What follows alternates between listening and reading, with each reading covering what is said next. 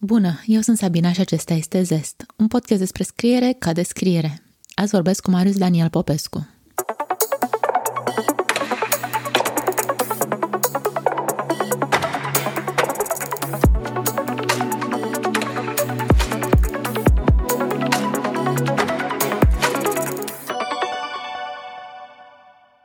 Vorbind cu Marius Daniel Popescu, ai impresia că poți pune și tu mâna pe un bon de cumpărături și îl poți transforma în poezie. Tehnica lui este aparent simplă. Observă totul și face literatură din nimic. Vorbește cu pasiune despre scris, despre revista literară pe care o publică și despre meseria de zi cu zi de șofer de autobuz. Născut în Craiova, Marius Daniel Popescu a emigrat în Elveția acum 30 de ani. A publicat mai multe cărți de poezie și proză în franceză și a primit premii prestigioase, printre care premiul Robert Walser pentru Sinfonia Lupului și premiul federal pentru literatură pentru Culorile Rândunicii.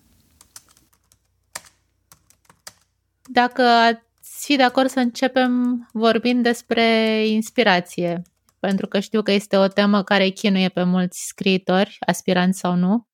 Uh, spun că n-au inspirație, n-au idei și dumneavoastră ați spus de mai multe ori că nu duceți lipsă de subiecte și de inspirație și că totul vă inspiră și că nimic nu e banal. Este adevărat. Uh, personal uh, am prea multe subiecte. Inspirația este permanență pentru că mă inspir din viața de zi cu zi, din memoria mea, din lucruri care uh, pot fi banale pentru anumite persoane Însă în fiecare zi am sute de elemente care mă inspiră și pe care aș vrea să le pun în pagină, prin poezie sau prin uh, proză.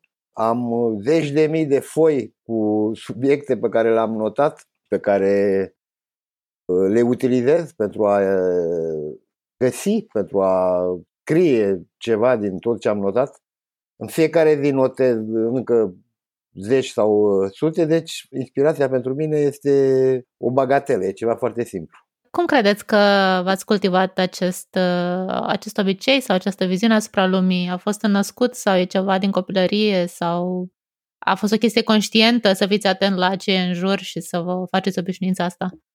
Uh, într-un fel e legată de felul meu de a fi. Am fost tot timpul un observator timpul m-am uh, educat prin uh, explicații care au fost date și sunt date despre lume și viață și mi-am uh, stabilit o, regulă, regula de a descrie, utilizez descrierea în, în poezie și în proză, o descriere cât se poate de minuțioasă și în felul ăsta orice element banal poate fi ritualizat, poate fi sacralizat prin, uh, prin descriere. Deci, uh, la un moment dat am ajuns să, să trăiesc permanent cu observația și imaginarea descrierii pentru orice observ și cu posibilitatea de a traduce în artă, în poezie sau în uh, proză, în literatură, ceea ce observăm. Și cum procedați? Vă notați imediat când observați ceva și Vreți să descrieți pe moment să nu uitați sau... Ori notez imediat pe hârtie, că am tot timpul un carnețel la mine cu, cu ce trebuie descris, uh, ori îmi notez mai târziu, câteva minute, câteva zeci de secunde după aceea, uh, îmi trimit mesaje singur, prin mail, uh, notez pe telefon și când am timp le, le reiau și, și scriu. Uh, spuneți într-un interviu ceva foarte interesant care se leagă de tema asta. Dacă iau un tichet de casă, îl citesc ca pe Eminescu. A, da, bineînțeles. Bineînțeles, mă, mă, mă interesează mult uh, limbajele umane și avem uh, limbaj matematic, limbaj științific în mai multe discipline, dar în viața de zi cu zi avem limbajul publicitar, avem limbajul uh, tichetelor de casă, limbajul uh, celor de la poștă, formularele de la poștă, limbajul celor de la impozite. Sunt uh, o multiplicitate de limbaje umane care se pot percepe precum limbaj literar și incluse în anumite contexte pot să, să apară cu totul și cu totul altcumva față de rigoarea sau răceala pe care o au aceste limbaje uh, în viața de zi cu zi pentru marea parte a, a oamenilor. Am deja, am, am, am poeme cu, cu etichete de casă, cu uh, etichete de sticle, cu fel și fel de, de limbaje umane care sunt uh, de obicei considerate neartistice.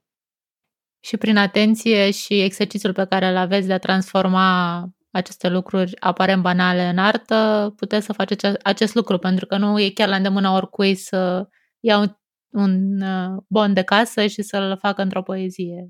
Deși poate părea simplu așa când spuneți, dar nu e foarte simplu. Nu e simplu, e un fel de dambla, pot spune pentru mine, și o dambla care funcționează, care reușește să fie acceptată o parte de, de cei care publică poezie de, de genul ăsta și pe altă parte de un anumit uh, public.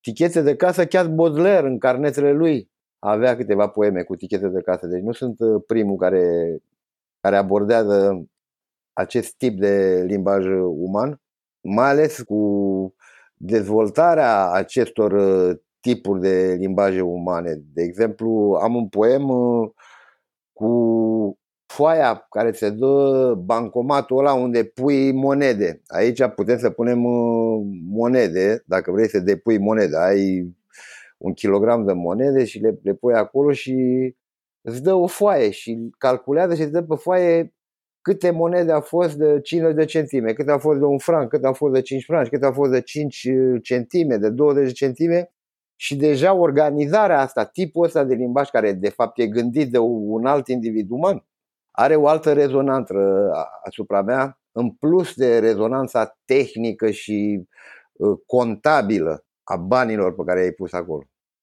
Ă, spuneați tot așa într-un interviu că ați, v-ați propus să aduceți ceva nou în structură și în stil prin ce ați scris și ce ați publicat.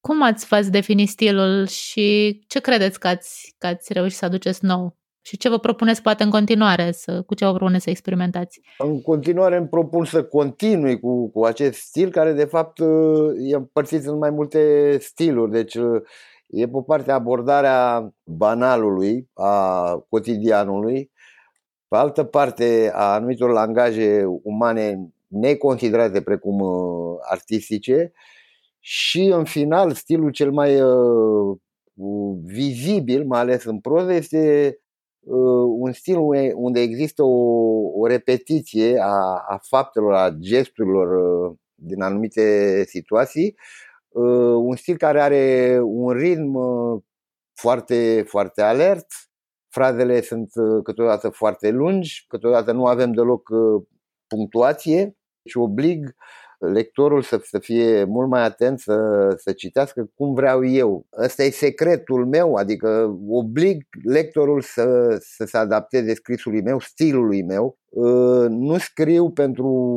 un public care se adaptează ușor la acest stil. Asta nu înseamnă că scriu complicat. Ă, câteodată sunt ă, persoane care îmi spun că nu e un stil deosebit, au, au o lectură poate foarte foarte facilă, foarte ușoară a anumitor capitole și consideră că nici nu e literatură. Știm foarte bine, opiniile sunt diferite, le respect pe toate. Eu încerc să fac literatură din nimic, adică încerc să mă reduc la foarte puține metafore, foarte puține comparații, uh, limbajul să fie cât se poate de, de simplu și să trimit lectorului un mesaj prin cât mai multă simplicitate a, a textului. De ce vreți să faceți literatură din nimic? Care e motivația sau cum, cum ați ajuns la ideea asta? Păi o fac pentru că funcționează în primul rând și pentru că m-am antrenat să, să fac asta. Nimicul putem pune între ghilimele pentru că tocmai cum vorbeam adineauri, pentru mine nimic nu este nimic. Adică pentru mine ori totul este sacru, ori totul uh, este banal. Sunt antrenat, mă antrenez pentru, pentru această stare, trebuie să o, să o ai, uh, să fii disponibil în permanență pentru aceasta uh, și în același timp ceea ce am făcut și fac în acest domeniu funcționează, adică este aprobat, acceptat de anumite instanțe literare, cum sunt uh, editorii sau uh, criticii literari. Spuneți că vă antrenați. Uh, în ce constă antrenamentul ăsta mai exact? în observația de zi cu zi. Când uh, vezi ceva și nu mai tresari precum înainte, înseamnă că te-ai îndepărtat dintr-un, moment, dintr-un motiv sau altul de, de această trăire, deci trebuie să revii la această trăire și să revezi uh, evenimentul sau lucru sau persoana cu ochii artistului. Adică să aveți o curiozitate continuă și să nu o lăsați să dispară. E și o curiozitate, pentru mine, cum am zis, un antrenament pentru a-ți păstra și a-ți uh, perfecționa o anumită sensibilitate care te face să, să poți trăi și descrie de manieră artistică orice eveniment. De exemplu, mă gândesc acum, acum câteva ore mi-am pregătit uh, sacul de gunoi, cum se zice, de plastic, să-l duc la container și deja e un ritual. Cum l-am pregătit, ce am pus ultima dată, cum am făcut uh, nodul, uh, povestea sacilor de gunoi aici este mare și interesantă pentru că sunt saci pe care îi plătim, îi cumpărăm de la magazin și îi plătești, deci uh, în plus de taxa pentru gunoi pe care o dăm. După aceea ritualul, l-am legat, e în bucătărie, trebuie să-l iau de acolo și să parcurg această distanță de bucătăria mea până la tomberonul de, de gunoi și să-l, să-l pun acolo, ce creează asta, deci ce înseamnă aceasta. Pentru mine e la fel de, de important precum deplasarea la muncă dimineața sau deplasarea la o întâlnire în oraș. Da, e un, un gest pe care îl facem automat foarte mulți dintre noi și nu, exact, nu, și nu ne gândim. Și deja vorbim cu dumneavoastră, mă gândesc că poate o să reușesc odată să să fac un poem, sacul de gunoi care e deja pregătit pentru aruncare și să mă duc să-l desfac și să descriu tot ce am pus în acest sac, povestea fiecărui element uh, care este acolo, pentru că acolo avem o întreagă poveste. Toate elementele care pleacă, care sunt aruncate, sunt legate de elemente care au rămas, care rămân. Și iată că avem un, un capitol interesant pentru mine, care prezintă o parte a individului uman, partea istoriei umane, personale sau, sau de grup. În pregătirea interviului am, i-am întrebat pe câțiva dintre ascultătorii podcastului cu care suntem pe un, pe un grup de Facebook dacă au întrebări pe, pentru dumneavoastră și unul dintre ascultători, Ionuț, spune că și el conduce autobuze de oameni spre serviciu, dacă nu mă înșel în Montreal, și știind-vă și citindu-mă pe dumneavoastră, îi dați cumva speranța că ar putea și el să scrie în timp ce face munca asta. Și curiozitatea lui e cum reușiți să vă faceți timp să scrieți și să coordonați și revista Le Persil. Sunt sigur că eu nu e mult mai tânăr decât mine, în mod sigur va reuși să scrie despre ce trăiește în, precum șofer de autobuz și nu numai, eu am un antrenament, cum v-am zis adineauri, și la percepție, și la condus, și la muncit uh, mult. Eu muncesc de la 16 la 18 ore pe zi. Dacă luăm zilele când fac 8-9 ore pe autobuz, uh, mă ocup de scritura mea, de ziar și de restul, pentru că îmi place să trăiesc viața. Deci uh, am prieteni mulți, cunoștințe, am pe mândra acasă, cum se zice, deci nu, nu șomez deloc în permanență sunt, uh, sunt atent la lume, în permanență notez în cap sau pe ceva și îmi fac timp ca să scriu la ordinator sau scris de mână să, să, să, să pun ceva pe, pe hârtie. Când uh, să umple capul de, de multă percepție, atunci ești obligat la un moment dat să, să scrii, să elimini, ca să, să pui în altă parte documentul între ghilimele. Bineînțeles, uh, ca șofer de autobuz, în primul rând contează să conduc bine autobuzele. Am demonstrat-o și o demonstrez pentru că anul ăsta o să fac 30 de ani de șoferie. Cu scrietura, iarăși am demonstrat-o că iese destul de bine. Cu viața de zi cu zi la fel. Cu ziarul pătrunjerul de 16 ani, să fac 17 ani de când l-am creat și funcționează foarte bine. Dar depinde de energia, caracterul fiecăruia, ambiția, bineînțeles, dacă Uh, nu ești ambițios, nu, nu iese. Uh, trebuie să rezistăm oricărei presiuni, oricărei dureri, oricărei nereușite, pentru că sunt și din astea în toate domeniile și să perseverăm. Fără perseverență nu se creează nimic. Deci eu am câteva poeme bune în, din domeniul cu, cu șoferia de autobuz. Le-am publicat într-o carte, se numește A redeplase, opriri deplasate și am câștigat și chiar un premiu, un mare premiu, premiul Rilke la Elvețieni cu, cu această carte. Trebuie să respectăm orice subiect, un mare respect pentru umanitate în general și pentru tot ceea ce se întâmplă, să avem o cât mai mică judecată de valori, să descriem, pentru că eu încerc să descriu, cum am mai spus-o, cât mai minuțios, ă, pentru ca ă, cel care citește, lectorul, să, să decidă el, el să judece după descrierea pe care i-ai oferit-o. El să vadă ceva bun sau ceva rău, ceva trist sau ceva vesel. Uh, nu e, nu e ușor, uh, vă, vă, vă dau un simplu exemplu, să, să descriem numai cum ne-am pregătit fiecare pentru întâlnirea asta pe care o avem radiofonică, cum am luat ordinatorul de unde, cum l-am transportat, unde l-am pus, uh, deci a durat 2-3 minute, dar să descrii cu ce mână, cu, cu ce picior, cum te-ai pus, cum ești îmbrăcat, cum e ordinatorul, uh, care e așteptarea, care sunt gândurile, la ce ți-ai gândit, uh, e foarte complicat să știți. Chiar și descrierea comportamentului la masă timp de un minut în timp ce cineva mănâncă, utilizează cuțitul, furculița, pâinea și alte elemente, nu e, nu e ușor. Deci trebuie o concentrare, un respect și respectată uh, lista comportamentală a, a evenimentelor.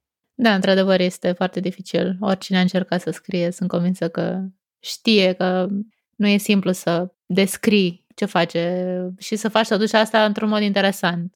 Nu este ușor, este, este o luptă frumoasă de a descrie ceea ce observi, ceea ce te atinge și odată ce, ce reușești, ai o mulțumire, ai o satisfacție. Ești precum un, un videast care a filmat secvența care îi convine lui și îi place.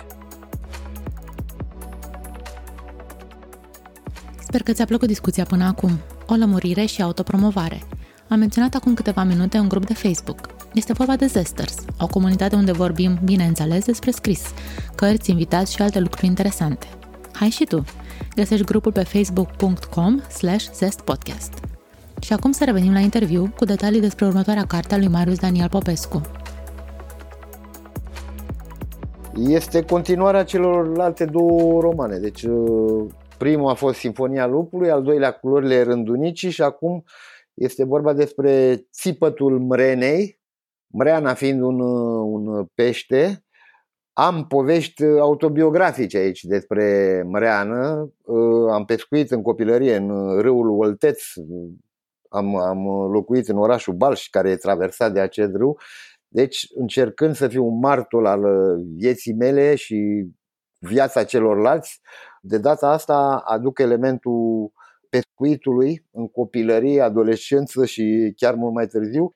Și dacă tot îți pomeni de copilărie, eram curioasă cum ați început să scrieți, cum a apărut scrisul în viața dumneavoastră și ceva motivat să continuați, pentru că știu că ați avut multe meserii de-a lungul timpului, atât în România cât și în Elveția, dar scrisul a fost constant, a rămas constant în viața dumneavoastră.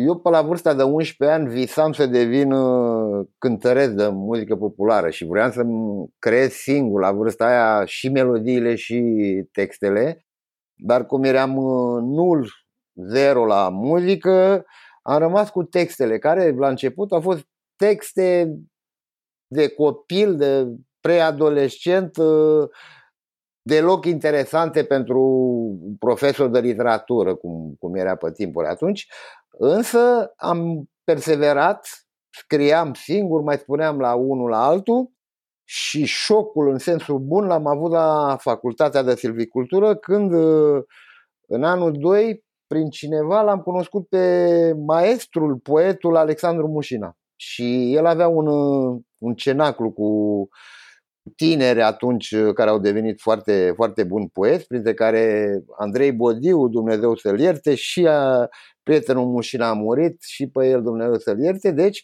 Mușina m-a cooptat într-un grup care era bine antrenat la, la poezie. Deci uh, am fost integrat în acest grup, uh, erau mult mai pregătiți decât mine și m-a ajutat mult uh, legătura cu, cu ei, pentru că Mușira ne, ne vorbea despre poezie, ne, ne dădea de, de citit uh, poeți americani și numai americani, ne scotea din universul ăsta pur românesc al uh, poeziei românești și de atunci am realizat că pot să să decid, pot să-mi găsesc o, o vână, un filon al meu în, în poezie.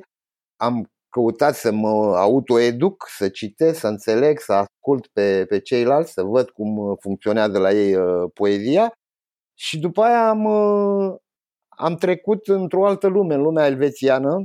Am ajuns în Elveția din, uh, din dragoste, venind după prima mea soție și aici am schimbat limba și încet, încet am început, am îndrăznit și am început să scriu în limba franceză și m-am, m-am dezvoltat în limba franceză și am devenit și prozator de limbă franceză, având uh, editorul la, la Paris, José Corti. Știu că ați mai vorbit despre asta și v-am mai întrebat, uh, v-am mai întrebat lumea că a, a fost un act de curaj. Foarte mulți nu au curajul să scrie într-o limbă care nu, care nu e limba lor nativă, chiar dacă o stăpânesc. Uh, cum ați făcut să învățați limba, cred că relativ repede, la un nivel suficient de înalt încât să vă permită să scrieți și să vă simțiți confortabil să scrieți în, uh, în limba franceză? De scris, deci am publicat prima carte de poezie în limba franceză 5 ani după venirea mea în uh, Elveția. Pentru mine a fost relativ uh, repede. Atunci nu era internet, era cu dicționar, deci citeam, mă uitam la televizor, ascultam limba franceză, citeam cărți, citeam ziare, absorbeam de peste tot limba și scriam de mână. Deci nu aveam ordinator în timpul ăla, în anii 90, de început, scriam de mână, copiam, căteam o oră cu două fraze ca să le înțeleg, le copiam de drag și le mai părțesc și acum, copiam un cuvânt pe toată pagina A4, ca să-l înțeleg, să-l știu, să-mi intre în cap și cu perseverență, fără să te gândești că pierzi timpul sau e dificil, am început să, să trăiesc în limba franceză, să visez în limba franceză, deci sunt bilim complet și câteodată mai provoc prieteni de aici francofon la jocuri de cuvinte franțuze și câștig, câștig în cele mai multe cazuri. Uh, vreau să vă rog să mai povestiți despre experiență pe care știu că ați avut-o, că ați predat uh, și ați lucrat cu deținuți pe texte literare, pe scris. Da, da, da, da. da. Deci aici... cum, ați, cum ați ajuns să faceți asta și cum a fost experiența? Am, am, am surâs-o aici pe bude, uh, pentru că unul dintre capitole din, uh, din Țipătul Mrenei vorbește despre asta, despre, exact despre asta. Deci, la un moment dat, prima mea carte de poezie, prin 96, 1996, la Lozan, am fost invitat într-un uh, bar să citesc poezia asta și erau vreo 20 de persoane acolo, m-au ascultat, a fost frumos și după aia am început discuțiile și au venit câteva persoane lângă mine și era domnul Hugo, un om de aici, care mi-a zis, uite, eu sunt uh, șeful animatorilor de la închisoare, nu vrei să te angajezi să faci un atelier de scritură la, la închisoare? Și am spus da și așa am început să fac uh, uh scriere creativă cu deținuții la o închisoare de înaltă securitate din, uh, din Elveția. Am făcut asta doi ani jumate. Printre deținuți au fost câțiva foarte buni care au și publicat după aceea. Sunt uh, poeți și prodatori acceptați de, de critică. Deci pariul a fost uh, câștigat din cauza unui șef animator. Și eu am fost animator de atelier de scritură în închisoare. Erau animatori de pictură, de pian. La pian mi-aduc aminte, era un un gardian. Deci un gardian în timpul liber făcea pian cu anumiți deținuți care se, se înscriau. Era și yoga, la yoga era o doamnă, singura doamnă din, dintre animatori care făcea yoga cu, cu deținuții. Da? Eu mi-am creat uh, propriul stil al acestui uh, atelier de scritură și după aceea am început să fac atelier de scritură cu, cu elevii, cu studenții, deci în, în școli, la orice nivel. Și mi-aduc aminte, odată m-au invitat uh, la Iași, am fost la Iași prin Institutul Cultural uh, francez. Și cei de la Iași, știind că am experiența la închisoare, atelier de scritură, mi-au dat posibilitatea să fac la închisoarea din Iași două zile și am făcut două zile la închisoarea din Iași uh, atelier de scritură uh, creativă. Am fost bine primit, au fost uh, interesați. De obicei, în aceste medii, oamenii sunt interesați de, de ceea ce le aduci pentru că au nevoie să, să afle ceva în plus, sunt, sunt într-un mediu închis, deci uh, sunt mult mai receptivi, cred, decât uh, persoane din mediul liber, dacă putem să vorbim așa. Pentru că ați ținut aceste ateliere, presupun că sunteți de părere că scrisul se poate învăța, sau măcar o parte din scris. Cum ați, cum ați procedat la aceste ateliere să, să-i ajutați pe cei care au participat să scrie? Păi metoda mea e simplă. Prima dată și prima dată le aduc uh, texte fotocopiate de mai mulți uh, poeți sau scriitori uh, îndrăgiți mie ca să le dau anumite aspecte ale acestei munci, ca să le dau anumite modele și citesc eu și îi pun și pe ei să citească cu voce tare aceste texte, încercând să-i te introduc în starea poemului prin uh, unda lecturii, prin tonalitatea dată fiecărui cuvânt, fiecărei uh, fraze, fiecărui uh, vers. Și după aceea vin cu, iarăși, damblaua mea între ghilimele cu descrierea și începem cu descrierea anumitor evenimente din viața lor, din viața mea, în viața comună, ca să se exerseze și le dau și temă pentru acasă. A doua zi revenim. Mi-aduc aminte, la, odată la închisoare, i-am, i-am făcut să facă un, un poem uh, dadaist, uh, un poem nebunesc, să, să, să taie din uh, formula e știută de mult, să taie un articol de ziar fiecare cuvânt, să le amestece, să le scoată din căciulă, cum ar veni, unul câte unul și să le relipească în ordinea tirajului pe care îl, îl fac după aia și ne-am, ne-am amuzat foarte tare pentru că se creează un text aparent fără sens, dar printr-o lectură mai mult sau mai puțin uh, specifică te face să surezi, îți dă un sens, te, te, te, te schimbă, te duce în altă parte. Și mi-aduc aminte că deținuții n-aveau uh, lipici în închisoare sau uh, puteau să cumpere de la magazinul care l-au în închisoare și ca să nu cumpere, să nu dea banii pe lipici, au lipit uh, cuvintele decupate în ziar cu sirop. Deci uh, aveau sirop și se vedeau uh, urme de sirop galben, roșu și altă culoare pe foaia unde erau lipite cuvintele decupate din, din ziar. Deci, la un moment dat, e, e, e și o joacă, e și o uh, animație, dar pentru anumite persoane este și o, o percepere a, a poeziei. Pentru că știm foarte bine, nu toate persoanele vor poezie, ia o parte din ea. Dacă o persoană la 100 ă, simte poezia într-adevăr cum o simțim noi, animatorii sau poeții, ă, cu atât mai bine. Dacă nu,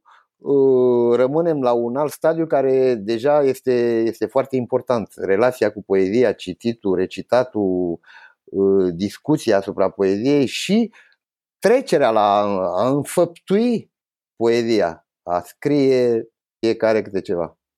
Deci cel mai important e până la urmă cititul. Nu e cititul, e cititul în sensul cititul vieții în general, adică să citești vocile, strada, vântul, să citești în permanență auzind.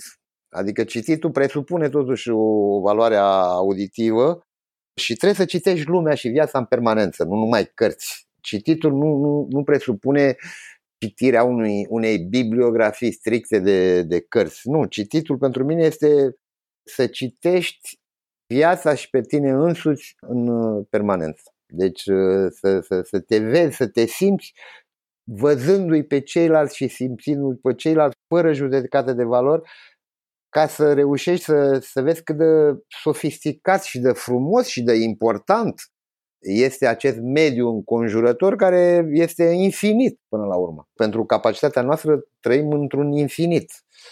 dacă stau și mă gândesc acum în orice sat din lume cu maximum 200 de persoane, avem nevoie de patru vieți ca să descriem ce se întâmplă în acel sat. Să ne imaginăm cum descriem 200 de persoane în funcție de ceea ce au făcut în toată viața lor, ceea ce fac în momentele în care îi abordăm, ceea ce vor mai face și să nu mai vorbesc despre uh, descrierea curților, caselor, interioarelor, uh, trecutului lor, genealogia familiilor lor, gândurile lor, uh, durerile, bucuriile lor, este enorm. Ca o muncă de cronicar. Exact, un cronicar care, prin cronica lui, dând un anumit stil uh, expresiilor, poate să se uh, încadreze în ceea ce numim uh, literatură, pentru că stilul în literatură, în proză, definește o anumită calitate, o anumită noutate a, a textului uh, respectiv. Sunt foarte buni scriitori care, la ora actuală, în România sau în altă parte, au o scritură perfectă, foarte bună, foarte frumoasă, de calitate, dar este o scritură deja vu, care a mai fost utilizată, știm, Balzac, Zola, de exemplu, au utilizat asta, scritură foarte bună. Principalul e să reușim fiecare cum poate să aducă ceva nou și în stil, dacă se poate, nu numai în uh, frazeologia sa, care este frumoasă, puternică, dar deja vu. Asta e altă, altă poveste. De ce spuneți că e, sau de ce credeți că e important să aducem sau să se aducă ceva nou și prin stil? Pentru că așa se întâmplă în toate artele. În toate artele, uh, judecata de valori se face prin noutate. Noutatea subiectului sau a stilului. Deci uh, există o concurență, există uh, anumite judecăți de valori, există mediile universitare, mediile critice din ziare, există cititorul în general și în particular care uh, spune este bine că e și nou sau este bine că e deja uh, văzut. Deci suntem obligați, precum uh, în alte domenii, producția de mașini, stilul, designul, capacitatea mașinii, asta e. Deci e o noutate. Noutatea înseamnă invenție, înseamnă ai găsit ceva în tine, cu ajutorul celorlalți, ai inventat ceva nou. E valabilă și în, și în literatură. Bineînțeles, trebuie să reușești. Dacă nu reușești, nu e nicio problemă. Trebuie să fii mulțumit cu tine însuți, trebuie să continui. Nou, nou, noutatea este necesară să o cauți, să, să, să, să, o, să o simți, să, să, să o imaginezi, să, să o reușești. Spuneați că există măsura uh, noutății subiectului și noutății stilului. Subiect, subiecte, cred că noi, cu adevărat noi, greu mai găsim. Cam toate temele cred că au fost deja abordate. Nu, no, nu, no, nicio temă nu no? a fost niciodată uh, abordată complet. Nicăieri în lume, asta e clar. Uh, e o greșeală să, să, să spunem asta. Nu există temă care a fost epuizată pe, pe lume, deci în niciun domeniu. Nu există. Dați-mi un cuvânt, haideți să vedem. Uh, nu știu, mă gândesc la iubire, care a fost abordată și uh, dată pe toate părțile și în no, proză și în poezie. Nu, no, nu e adevărat, în... nu, nu e adevărat, nu, nu, nu, nu, na, iubirea, mai ales iubirea. Pe, e... e adevărat că e subiect mare, dar da, a da. fost da. și exploatat foarte mult. Uh, n-a fost uh, exploatat deloc, nu, în mod sigur n-a fost exploatat. Nu, nu, nu, nu, sigur, sigur. Ă, eu încerc să-l, să-l abordez prin ă, banal, cum v-am mai spus și de exemplu mi-aduc aminte de un, ă, de un poem de-al meu unde iubirea este redată prin faptul că o doamnă când vine acasă deschide ușa, își pune geanta, se dezbracă, se descalță, intră în bucătărie, îl găsește pe domnul și pune pe masă, el citind ziarul, o pereche de șosete și spune ți-am cumpărat șosete. Asta e poem de dragoste pentru mine. Dar cu un alt stil, cu o altă abordare. A, deci nu, nu, nu, dragostea e infinită și nu numai dragostea.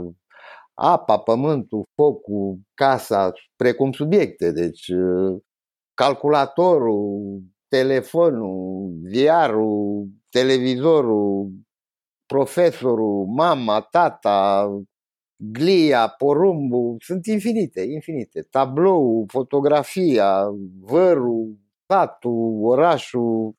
Nu, no, nu, no, suntem uh, nici la început cu abordarea subiectelor. E din nou o, o viziune pe care am întâlnit-o mai rar și cred că mulți o să se simtă încurajați pentru că cumva eliminați niște limite mentale, niște bariere care ne gândim. Deja, deja s-a scris despre asta, deja în stilul no, deja s-a scris. Nu, nu, nu, nu s-a scris. Pe tocmai asta e, nu s-a scris aproape despre nimic. Deci asta e realitatea. Asta e realitatea, deci avem avem câmpul deschis, cum se zice, totul stă în noi, nu, nu în ce spun alții pentru că ăsta e adevărul. Uh, individul uman a, a scris foarte puțin despre ceea ce s-a întâmplat. Deci uh, a, avem o mică parte uh, a istoriei noastre, literare și numai literare. Dacă luăm istoria, deci ce s-a scris despre istoria unei țări sau a Europei sau a fiecarei țări din lume, iarăși s-a scris, s-a scris prost, s-a și mințit, s-a și jonglat. Deci putem să reluăm orice, orice element, orice subiect dar să-l respectăm, să fim sinceri și ambițioși. Uh, spuneți-mi, vă rog, uh, puțin despre uh, revista pe care o, o editați, o coordonați o, și distribuiți. Cred că dumneavoastră vă ocupați de, da, de toate fac, activitățile. fac multe treburi, da. Care e, ce v-ați propus să realizați cu ea și cum mai funcționează zilele astea? Sunteți mulțumit de rezultate? Către câți oameni merge Uh, mai merge mai multe țări care deci e o, povestea. E o revistă literară, ziar literar în limba franceză și prima dată am făcut ziarul ca să-mi public textele mele. Deci primele trei numere erau numai texte de ale mele. 16 pagina 3, numai cu texte de ale mele și mi-am dat seama că nu pot să rezist să, să fac unul pe lună, că atât am vrut să, să fac. Și m-am deschis celorlalți și a funcționat foarte bine și funcționează foarte bine de 17 ani, se vor face în luna august 17 ani și, de exemplu, acum, în momentul de față, aștept să-mi vină o livrare din România, pentru că îl imprim în România acest ziar. E un număr de 64 de pagini uh, A3 cu 22 de scriitori și scriitoare de aici, poezie și proză, număr de texte inedite, deci le-am cerut dacă aveți prin sertare ceva inedit, lucrați la ceva și 22 persoane mi-au dat.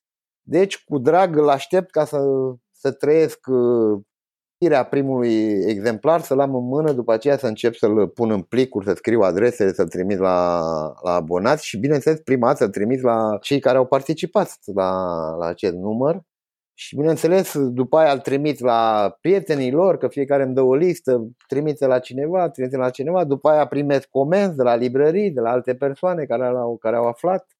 Din când în când sunt ziariștii care vorbesc despre anumite numere, deci merge foarte bine, suntem sponsorizați, este un ziar fără publicitate, deci nu există nicio publicitate, independent și avem o structură cu o asociație a prietenilor ziarului, cu secretar, președinte, vicepreședinte, casier, avem oameni care pun în pagină în România, în Elveția, oameni care se ocupă de anumite numere numai ei și primim macheta finală.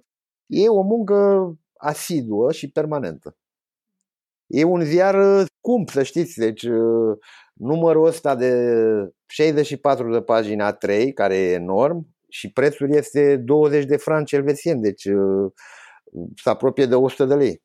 Și uh, publicați scriitori mai puțin cunoscuți, cred. Sau uh, da, deci uh, nu vreau să am un ziar, n-am niciodată să am un ziar elitist, deci public scriitori din, din toate, de toate nivelurile, și începători, deci și tineri, și mai de mijloc care au publicat o carte, două, și scriitori renumiți care au luat premii, care sunt uh, în vârful ierarhiei scriitorilor uh, elvețieni.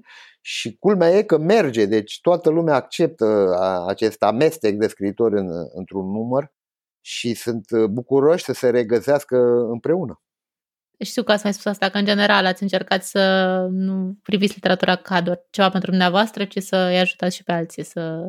A, tot timpul, tot timpul, tot timpul și uh, cum alții au făcut-o pentru mine, uh, o fac și eu pentru alții. Uh, eu am trei uh, nași literari. Am nașul literar în România, Alexandru Mușina, nașul literar în Elveția, un domn care se numește Jean-Louis Cuffer și nașul literar în Franța, prin care am ajuns la editura José Corti, e uh, Jacques Gelat. Deci încerc să nășesc și eu cum pot și am reușit până acum. Am reușit să, să am câțiva care au profitat de, de sfaturile mele și de ajutorul meu. O ultimă întrebare vă mai pun, care vine tot de la Ionus, de care cea mai devreme. E mai mult o glumă, dar uh, puteți să răspundeți sau nu dacă da. doriți. Da. Întreabă care, care vin provoacă sosuria muzelor cele mai inspirate? Sau poate, nu știu, aveți alt ritual? Uh, în primul rând, n-am nevoie de vin ca să, ca să îmi găsesc muza. Și în al doilea rând, odată ce vine vinul, că îmi place să beau și vin, și alb, și, și roșu, și negru, da, câteodată vinul sau alcoolul uh, ne, ne stimulează și din punct de vedere muzeistic, ca să nu spun altcumva, dar uh, pentru mine toate vinurile sunt, uh, sunt bune, trebuie să le bem cu măsură și să le utilizăm, mai ales când nu conducem autobuzul. Corect. da. Uh, bine, vă mulțumesc frumos pentru discuție. Vă mulțumesc dumneavoastră tuturor.